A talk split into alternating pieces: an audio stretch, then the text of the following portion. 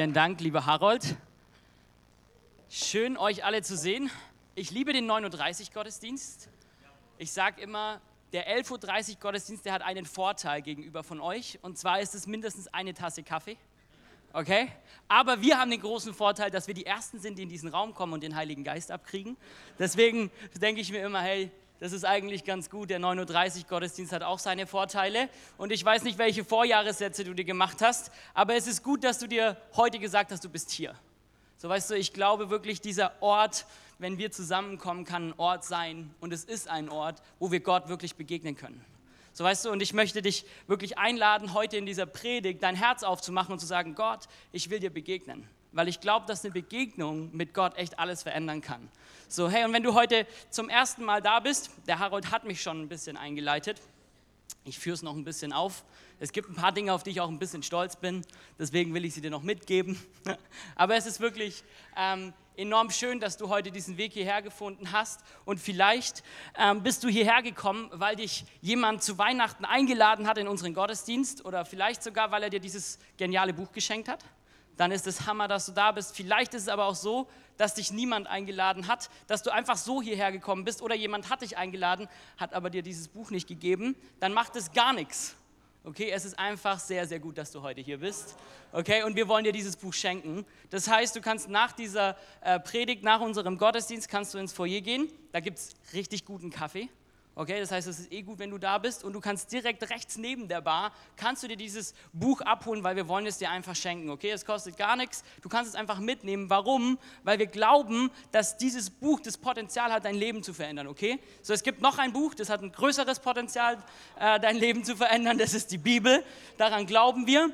Aber dieses Buch, es nimmt dich in eine Geschichte mit rein von der Bibel und über diese Geschichte reden wir jetzt schon seit letztem Sonntag, also seit dem 30 und wir machen jetzt noch ein bisschen weiter. Und der Harold hat uns schon mit reingenommen in diese geniale Geschichte des verlorenen Sohnes. Und ich muss euch ehrlich sagen, dass die Geschichte des verlorenen Sohnes für mich, ich bin so seit ungefähr vier Jahren mit Jesus unterwegs, ich finde die ganz nett, aber das war es auch schon. Warum? Weil ich mich ein bisschen an diesen Titel gestört habe am Anfang. So, das klingt nämlich so ein bisschen, da gibt es einen Typen, der ist verloren. So stell dir das mal vor, du begrüßt jetzt irgendwen und sagst so, hey, du bist ganz schön verloren. Du bist echt verloren, bist vielleicht Fürth-Fan oder weiß nicht. Aber das ist nicht so schön, oder? Das zu hören. Stell dir mal vor, du liest was oder jemand drückt dir als allererstes so einen Stempel auf und sagt, du bist verloren. Das finde ich ist irgendwie nicht so eine schöne Geschichte und ich habe mich gefragt, warum ist es so? Es gibt nämlich in dieser Geschichte ja eigentlich zwei Söhne. Und mittlerweile muss ich sagen, je länger ich diese Geschichte lese, glaube ich, dass da viel, viel mehr dahinter steckt, wie diese eigentliche Überschrift, die wir vielleicht in irgendeiner Bibel lesen. Ich glaube, sie geht tief. Ich glaube, da steckt richtig viel drin für dich, wenn du Jesus noch gar nicht kennst, aber auch für uns, die wir vielleicht schon ein bisschen mit Jesus unterwegs sind. In dieser Geschichte steckt so viel mehr. Und ich habe mich gefragt, was steckt da eigentlich alles drin? Und deswegen, der Harold hat es schon so ein bisschen frei erzählt, dachte ich mir, es ist gut, wenn wir in den Text auch mal reingucken. Und deswegen möchte ich mit euch gleich die allerersten Verse lesen. Ich habe, glaube ich, noch 30 Minuten Zeit, deswegen gehe ich steil rein. Lukas 15, Verse 11, und, äh, oder 11 bis 13. Da steht, weiter sagte Jesus, ein Mann hatte zwei Söhne. Der jüngere von ihnen sagte zu seinem Vater, Vater, gib mir das Erbteil, das mir zusteht. Da teilte der Vater das Vermögen unter sie auf. Nach wenigen Tagen packte der jüngere Sohn alles zusammen und er zog in ein fernes Land. Dort führte er ein zügelloses Leben und verschleuderte sein Vermögen. Das ist nicht so die feine Art von dem jüngeren Sohn. Und ich glaube, genau aus Grund von diesem Vers, der in Vers 13 steht, denken wir uns manchmal als Christen, wenn wir schon mit Jesus unterwegs sind, ja, der ist ja der Dove. Ne, der hat keine Ahnung, ist noch ein bisschen jung, ein bisschen dumm. Aber ich, der ältere Sohn, der, der ja immer zu Hause ist beim Papa, ich weiß ja eh schon alles und ich bin ganz glücklich so und der, der geht halt mal weg, aber ich, ich habe es ja drauf, ich bin ja klug und deswegen bleibe ich hier. Ja, das ist so ein bisschen die, die, die äh, Grundessenz, die wir da lesen in den ersten zwei, drei Versen. Ich will das heute mal ein bisschen anders machen, weil ich glaube, dass in dem verlorenen Sohn etwas drinsteckt, was du jetzt schon in deiner Hosentasche hast. Okay, ich glaube, in dem verlorenen Sohn steckt etwas drin, das hast du schon in deiner Hosentasche. Ich habe es auch in meiner Hosentasche. Ich glaube, da steckt was drin, was jeder von uns jeden Tag mit sich rumtragen muss. Jeder von uns trägt das jetzt schon mit sich rum. Was ist es? Dieser jüngere Sohn, der macht ja etwas. Und zwar sagt dieser jüngere Sohn, pass mal auf, mein gemachtes Nest will ich jetzt verlassen. Das, was ich schon kenne, da will ich mal raus. Ich will mal meinen Horizont ein bisschen erweitern. Der sagt, ich finde es ganz schön, dass Papa mir immer Eiscreme gekauft hat, aber jetzt will ich mal selber Eiscreme kaufen, von meinem eigenen Geld. Ich finde es ganz cool, dass Mama und Papa mir immer wieder sagen, was ich machen soll und was gut für mein Leben ist, aber ich will es mal selber rausfinden. Ich will das mal selber tun. Ich glaube, du und ich, wir machen das ganz oft auch so. Gell? Und ich glaube, das ist sogar ganz gut.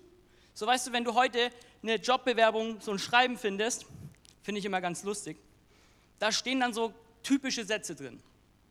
So nach dem Motto, Sie scheuen keine neuen Herausforderungen, treffen gerne eigenständige Entscheidungen und am allerwichtigsten, Sie sind mobil, Sie sind agil, Sie sind offen für Reisen und am besten ganz weit weg von zu Hause und am besten darfst du alle zwei, drei Jahre noch umziehen und egal was mit deiner Familie ist, weil es ist mir wichtig, dass du für dieses Unternehmen ganz viel Gas gibst. So dass die, die Wirtschaft zum Beispiel, die würde, glaube ich, eher zu diesem jüngeren Sohn gehen und sagen, hey, ich brauche dich. Du bist eigentlich ganz cool. Du bist vielleicht diese Person, die äh, endlich mal was wagt, die Mut hat, die sich mal traut, nach vorne zu gehen Ne, ich weiß nicht, in dieser Geschichte kriegen wir ganz schnell mit, dass dieser Vater sehr viel Geld hat und es ihm sehr, sehr gut geht. Und ich frage mich, warum geht dieser Typ eigentlich weg? Der hätte ja auch da bleiben können. Warum? Die Antwort hat uns Harold schon ein bisschen gegeben. Harold hat gesagt, da ist dieses Verlangen nach mehr. Dieses Verlangen nach mehr in uns, was wir wollen, was wir suchen, was uns nicht mehr loslässt und wir wollen es irgendwo finden. Und deswegen gehen wir irgendwie raus. Deswegen verlassen wir unser Zuhause. Das ist doch relativ normal, oder? Das ist doch eigentlich was Natürliches in uns. Und weißt du was? Ich glaube sogar, dass dieses, diese Sehnsucht nach mehr, dass sie sogar von Gott kommt. Ich glaube, dass sie Gott sogar in dein Herz gelegt hat. Ich glaube, dass es zutiefst natürlich und menschlich ist, dass wir unsere eigenen Wege gehen wollen und diese Welt uns quasi erobern wollen und sagen wollen, hier bin ich, ich kann was, ich bin wer und ich weiß Dinge auch und ich, ich traue mich und ich mache was. Ich bin ein Beweger, ich will das sein. Ich glaube, das machen wir alle. So, was hast du jetzt in deiner Hosentasche? Was ist denn das jetzt? Das, dieses Gefühl, was ich euch gerade beschrieben habe, ich nenne es so ein bisschen, das ist das Max Mustermann-Gehen. Okay, kennt ihr Max Mustermann? Das ist dieser Typ, den jeder von uns so ein bisschen mit sich rumträgt, weil wir ihn auf unserem Personalausweis nicht ganz sehen, aber weil er irgendwie auf jedem Personalausweis so ein bisschen draufgeschrieben wurde. Warum? Weil Max Mustermann, das steht ja so für den typischen Deutschen, ja? Und die Ösis, die haben es uns ja nachgemacht und die sind ganz clever gewesen. Die schreiben nicht Max Mustermann drauf, sondern einfach Musterfrau. Na, dachte ich mir, das ist auch nicht schlecht. Das ist ganz lustig, dass ihr einfach mal Max Musterfrau sagt. Und ich glaube, wir haben diesen Max Mustermann irgendwie in uns. Diesen Deutschen, der wirklich sagt, ich will was machen. Ich will rausgehen. Und ich muss ehrlich sagen, Max Mustermann klingt für mich ein bisschen normaler als verlorener Sohn. So, und deswegen werde ich heute das durchziehen. Ich hoffe, ich schaffe es dass ich immer sage, das ist unser Mäxchen. Okay, ich glaube, der verlorene Sohn kann auch ganz gut der Mäxchen sein. Und dieses Mäxchen, das steckt irgendwie so ein bisschen drin. Und ich sage jetzt einfach mal ein bisschen provokant, vielleicht ist es manchmal unser maximales Ego, was wir da raushören.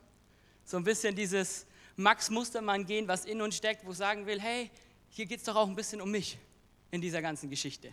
Ich will doch was machen. Und ich glaube, dass dieser verlorene Sohn ähnlich denkt und dass er sagt, ich will das auch machen. Ich weiß nicht, ob du jetzt sofort ein paar Geschichten in deinem Kopf hast. Ich hoffe, ich hoffe das sehr für dich. Ich habe eine Geschichte und zwar habe ich äh, ganz lange vom Geld meines Papas gelebt und mit 15 hat mein Papa dann irgendwann mal zu mir gesagt, Michi, jetzt musst du mal arbeiten gehen, musst du mal dein eigenes Geld verdienen. Ich gesagt, gut, das mache ich. Dann war ich auf dem Bau unterwegs, weil ich mir sagen habe lassen, dass man dann einen sehr guten Stundenlohn kriegt. Ich habe mich nicht informiert, was du da machen musst. Das war nicht die klügste Entscheidung von mir. Na, und dann ist es so gewesen, dass mein erster Arbeitstag bin ich von vorne bis hinten verarscht worden. Also wirklich von vorne bis hinten. Dann haben sie gesagt, er hängt doch mal ein paar Siemens Lufthaken auf bei uns. Und ich, was ist ein Siemens Lufthaken? Ich kenne keinen Lufthaken. Ich habe noch nie einen Lufthaken gesehen. Meine Mama hat noch nie einen Lufthaken aufgehängt. Naja, haben sie mich halt schön verulgt. Die nächste Sache, die ich machen musste, war schön runter in den Schacht zu gehen. Der war schön dunkel, der hat ganz schön gestunken. Und dann durfte ich erstmal da so ein bisschen alles wegmachen, was du und ich sonst immer schön in so ein weißes Ding setzen. Na, und dann kommt es dann irgendwann an und das durfte ich dann erstmal sauber machen. Und dann war ich nach vier Wochen erlöst von diesem Job und ich habe wirklich gutes Geld äh, bekommen. Und was mache ich mit meinem ersten verdienten Geld? Ich habe keinen Bausparer gemacht. Hätte ich vielleicht machen sollen, wäre wär klüger gewesen. Ich habe nicht auf meinen Papa gehört. Ich habe mir einen unglaublich großen Fernseher gekauft. Und dann habe ich festgestellt, dass dieser Fernseher nirgendwo reinpasst in mein Zimmer. Weil der zu groß ist. Naja, was habe ich gemacht? Ich bin zu Mama und Papa gegangen und gesagt, Mama, ich brauche jetzt ein größeres Zimmer, weil ich habe jetzt einen Fernseher. Und diese Auflösung, die wird erst richtig gut, wenn ich ungefähr vier Meter nach hinten sitze. Dann hat meine Mama gesagt, ja, kriegst du nicht Pech gehabt. Na, super. Schöner Moment war das für mich. Ich bin dann ins Internat gegangen, weil ich keine Lust mehr hatte. Dann habe ich ihn mitgenommen. Das Zimmer war noch kleiner. Dann musste ich mir sogar noch so ein Lowboard kaufen, damit ich den überhaupt irgendwo draufstellen kann. Weil auf meinem Schreibtisch hat er auch nicht gepasst. Der Schreibtisch war auch ein bisschen klein. Und ähm, lernen hätte ich auch noch sollen. Und dann hat das alles nicht funktioniert. Und so ungefähr stelle ich mir diesen Max Mustermann in mir vor. So dieses maximale Ego, was halt sagt, da will ich entscheiden. Und es ist nicht so wichtig, was Mama dazu sagt, ist nicht so wichtig, was Papa dazu sagt, sondern ich möchte das einfach tun. Und ich glaube, bei dir und bei mir ist es ganz oft genauso. Lesen wir weiter in dieser Geschichte und schauen uns die nächsten Verse an.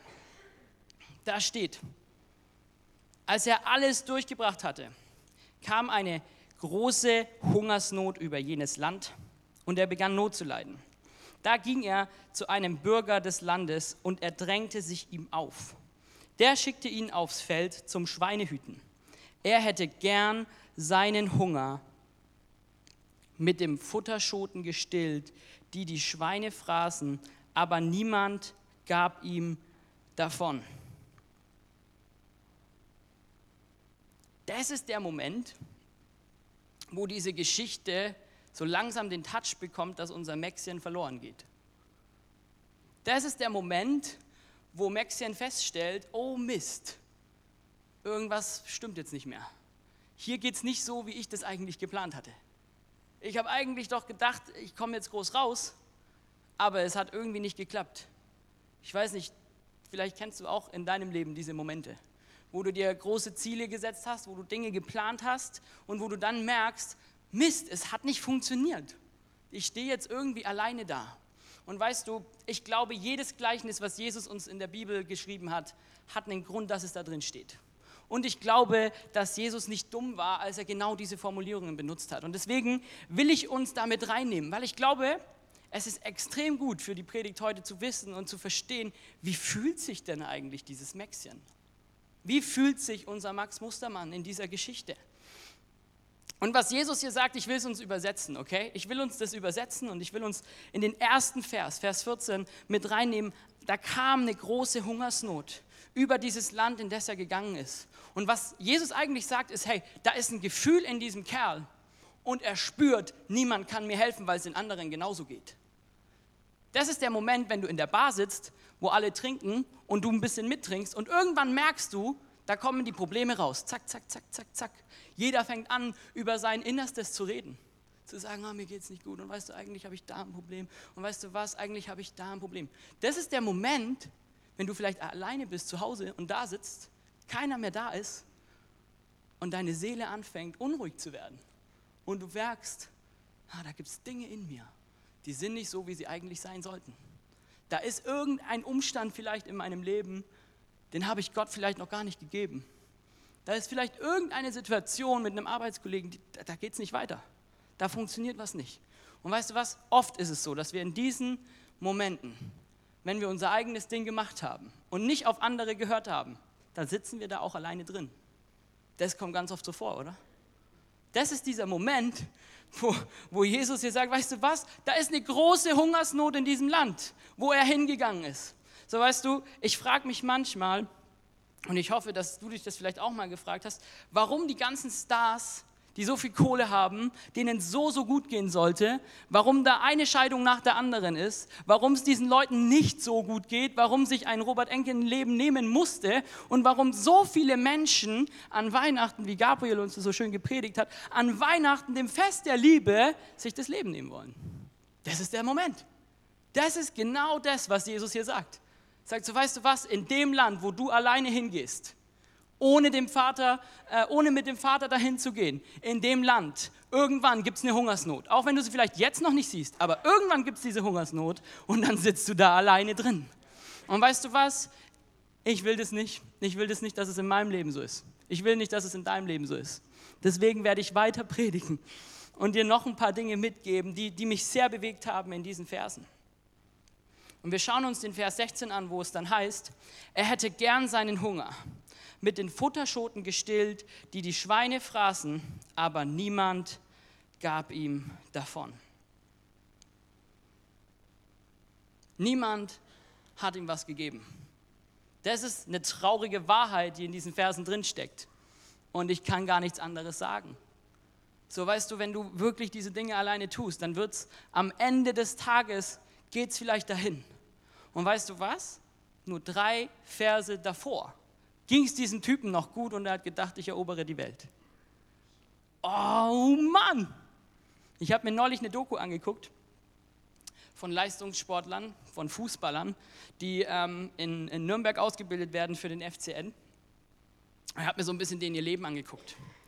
Und äh, ich habe zu diesem Thema eine Riesenverbindung, weil ich selber früher Leistungssport gemacht habe ähm, und ewig viel trainiert habe, so ab von 15 bis 20. Und ich habe mich dann verletzt und ich musste aufhören. Und mich hat es sehr bewegt, diese Doku. Warum? Weil ich in dieser Doku dieses Leben, was diese Leute führen mussten, ich habe es gekannt. So, ich habe mich damit voll identifizieren können und ich habe festgestellt, oh Mann, dieser 16-jährige Typ, der macht jetzt denselben Fehler, der redet genauso, genauso, eins zu eins wie ich. Und er hat positiv geredet. Der hat gesagt, ja, selbst wenn es nicht klappt, ich mache ja noch eine Ausbildung, ich habe ja noch meine Schule ähm, und, und dann kriege ich ja das auch so noch hin und es wird schon. Und dann aber hinten raus, aber weißt du was, ich will auf diese eine Karte setzen. Ich habe Bock darauf, mir das Leben untertan zu machen. Ich werde einer von diesen einem Prozent, der es dann wirklich schafft. Und dann fängt es aber eigentlich erst richtig an bei diesen Leuten. So weißt du, ich, ich, ich durfte das erleben und ich darf es jetzt auch erleben, weil ein paar Freunde von mir weitergemacht haben in diesem Sport und da geht es genauso weiter. Diese Ausbildung, sie hat kein Ende. Es ist nicht so, wenn du mit 20 irgendwo in einem Profivertrag unterschrieben hast, dass dein Leben läuft. Dann geht der Spaß erst richtig los. Dann sitzt du da in einer Fußballmannschaft, in einem Team und jeder kämpft für sich alleine. Weil er weiß, zwei Jahre später kommt vielleicht ein Jüngerer ran. Und weißt du was, ist ganz cool, dass es den auch gibt, aber ich muss auch noch hier bleiben irgendwie. Und die Plätze sind begrenzt. Diese Plätze sind begrenzt.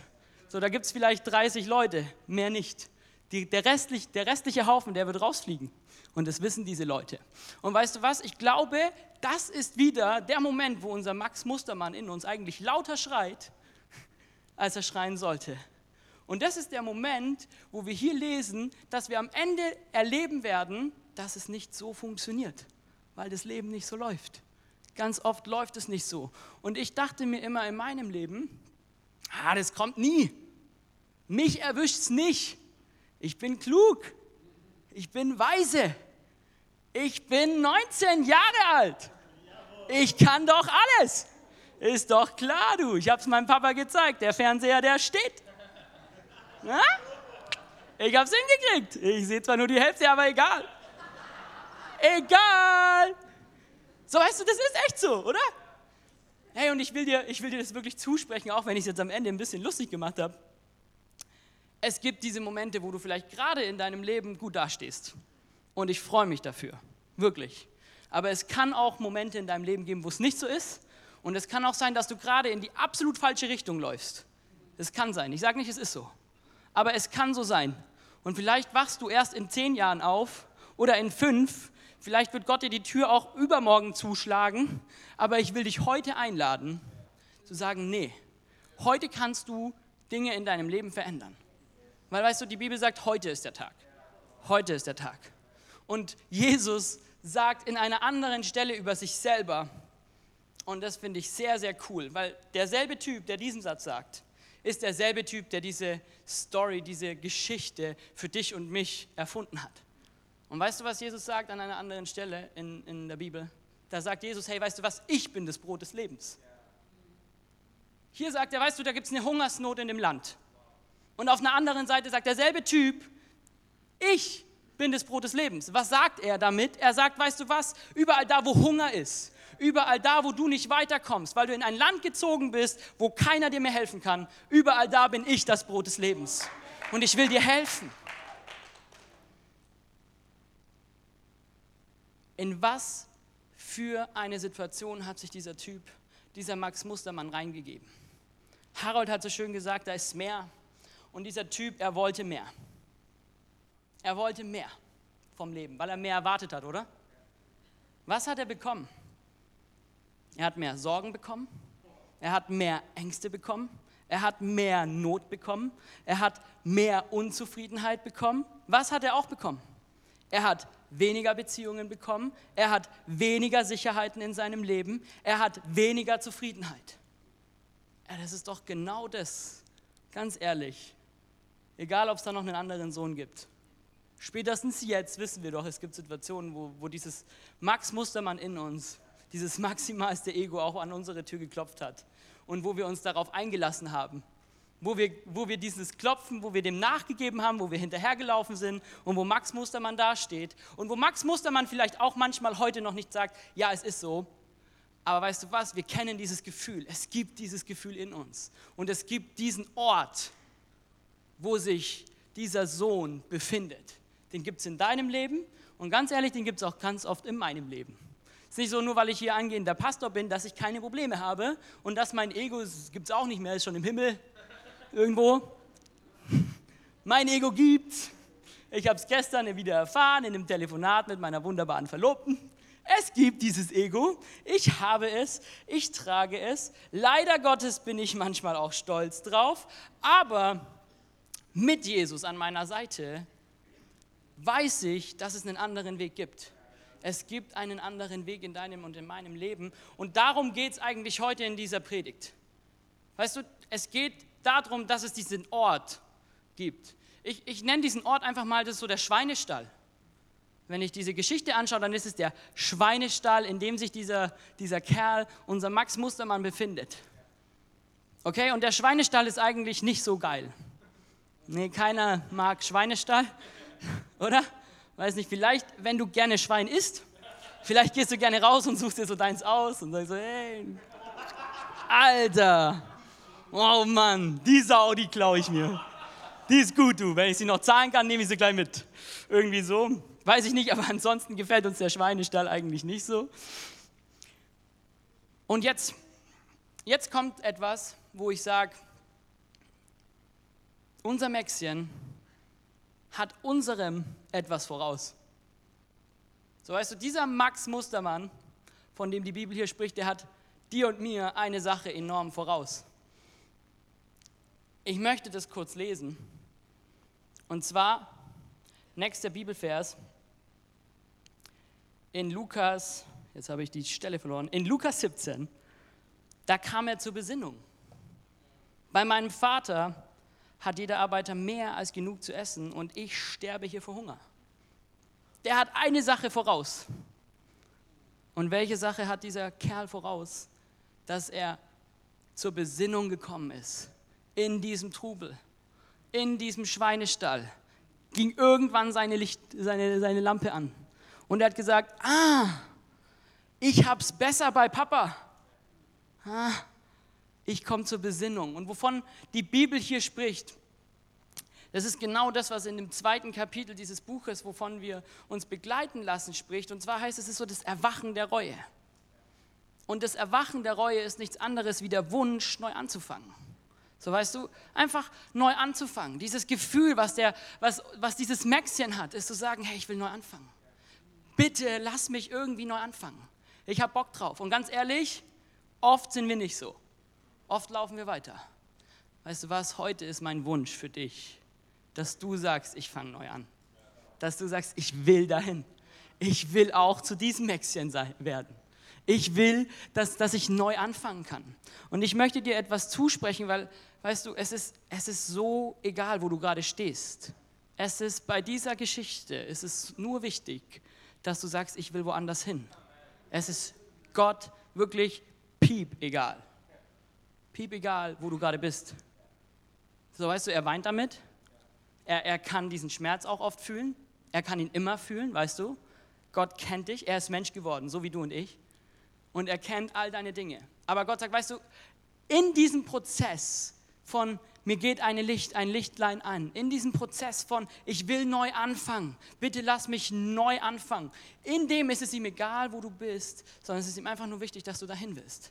So weißt du, und das mach, heute macht es zu deinem Gebet zu sagen, ich will heute neu anfangen mit dir, Gott, in der einen oder in der anderen Sache. Und weißt du, die Bibel sagt dazu nicht Reue, die Bibel sagt dazu Buße. Tu Buße. Okay? Nicht Bussi oder so, sondern Buße. Das ist ein Wort, was vielen von uns nicht so schön, für viele von uns nicht so schön klingt. So, tu Buße. Ich will dir was sagen. Du musst Buße tun, sagt die Bibel, wenn du Sünde in deinem Leben hast. Sünde, sagt die Bibel, ist nichts anderes wie Zielverfehlung. An dem Beispiel wird es so gut deutlich. Weißt du warum? Dieser jüngere Sohn, er hat sein Ziel verfehlt, weil er am Schweinestall liegt, obwohl er im Haus hätte sein sollen. Deswegen, das ist das, das ist das ganze Dilemma, was dieser Sohn hat. Es ist egal, ob er sein Geld verschleudert hat der Ausgang war, dass er gesagt hat, ich gehe weg vom Vater und ich lebe jetzt getrennt. Ich habe mein Ziel verfehlt.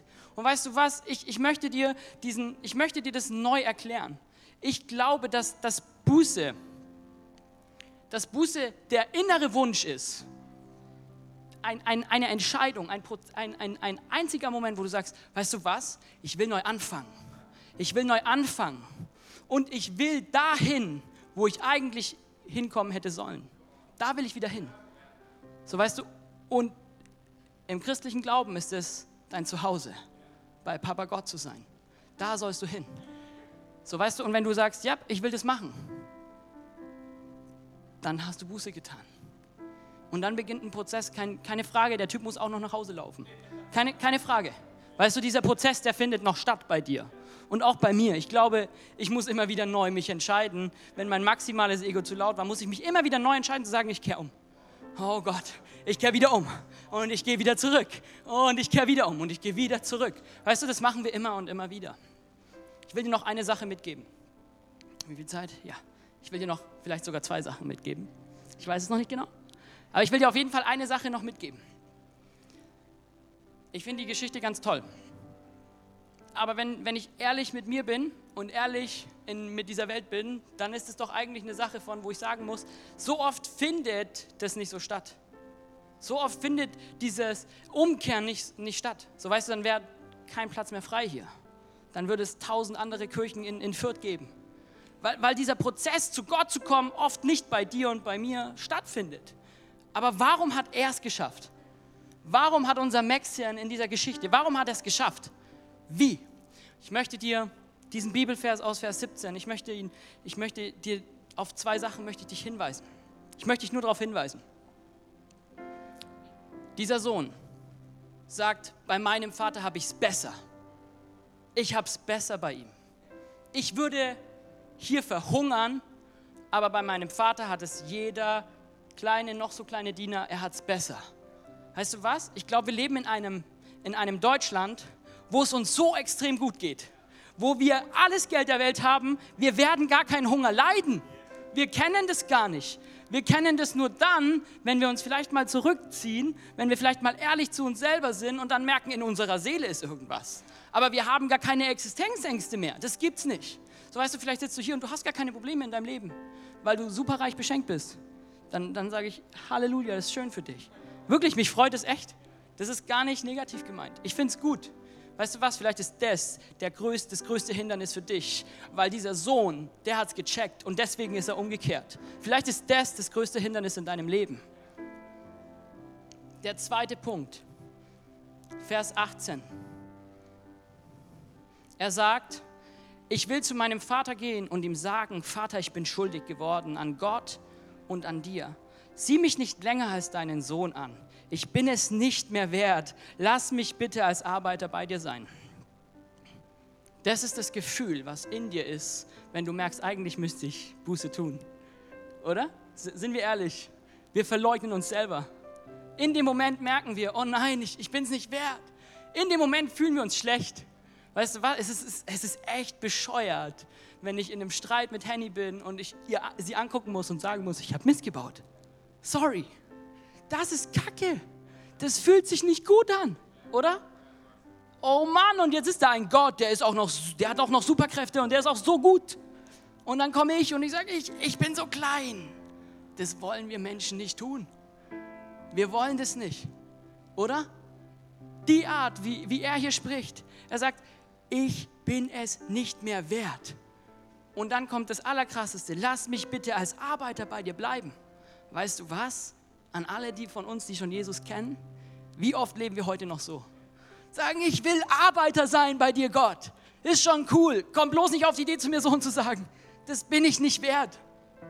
Und ganz ehrlich, wenn du Jesus nicht kennst, dann geht es dir vielleicht genauso und das ist vielleicht ein Hindernis für dich. Und ich will dir nur einen Satz noch sagen. Der Vater in dieser Geschichte, er reagiert zu 360 Grad anders. Er beschenkt ihn, er sagt, mein Sohn. Er gibt ihm eine neue Identität. Er gibt ihm alles, was er braucht. Er lässt ein Festchen feiern für, für diesen Sohn. So weißt du, vielleicht hast du dieses Gefühl in dir, wenn du zu Gott kommst. Und es ist in Ordnung. Du darfst so denken über dich. Wenn du, wenn du Schuld in deinem Leben hast. Du darfst so denken. Aber der Vater wird anders reagieren, als du es vielleicht glaubst. Er wird ganz anders reagieren. Und ich glaube, das ist auch ganz oft ein Hindernis für dich und für mich.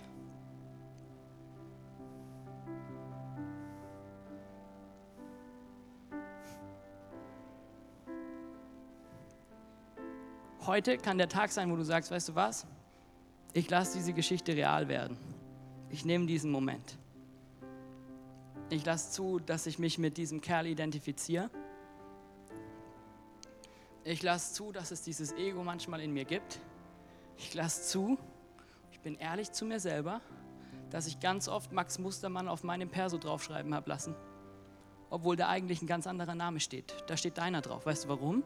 Weil Gott dich kennt, weil er dich liebt und weil er dir diesen Ausweis gegeben hat. Weil du damit durch dein Leben gehen sollst, mit dieser Identität, die vom Himmel kommt. Du sollst nicht mit Max Mustermann durch die Gegend rennen. Du sollst mit deinem Namen, mit deinem Ausweis durch die Gegend rennen. Und du sollst die Welt wirklich verändern. Dazu bist du berufen. So, und deswegen mach dieses Gebet, was in diesem Kapitel steht, in dem Kapitel 2 unseres Buches, mach's, mach's zu deinem Gebet. Ich will es einfach für dich, für mich, für uns beten. Okay? Gott, wenn es dich wirklich gibt, dann zeig dich mir. Zeig mir die Möglichkeit mit dir nochmal neu anzufangen.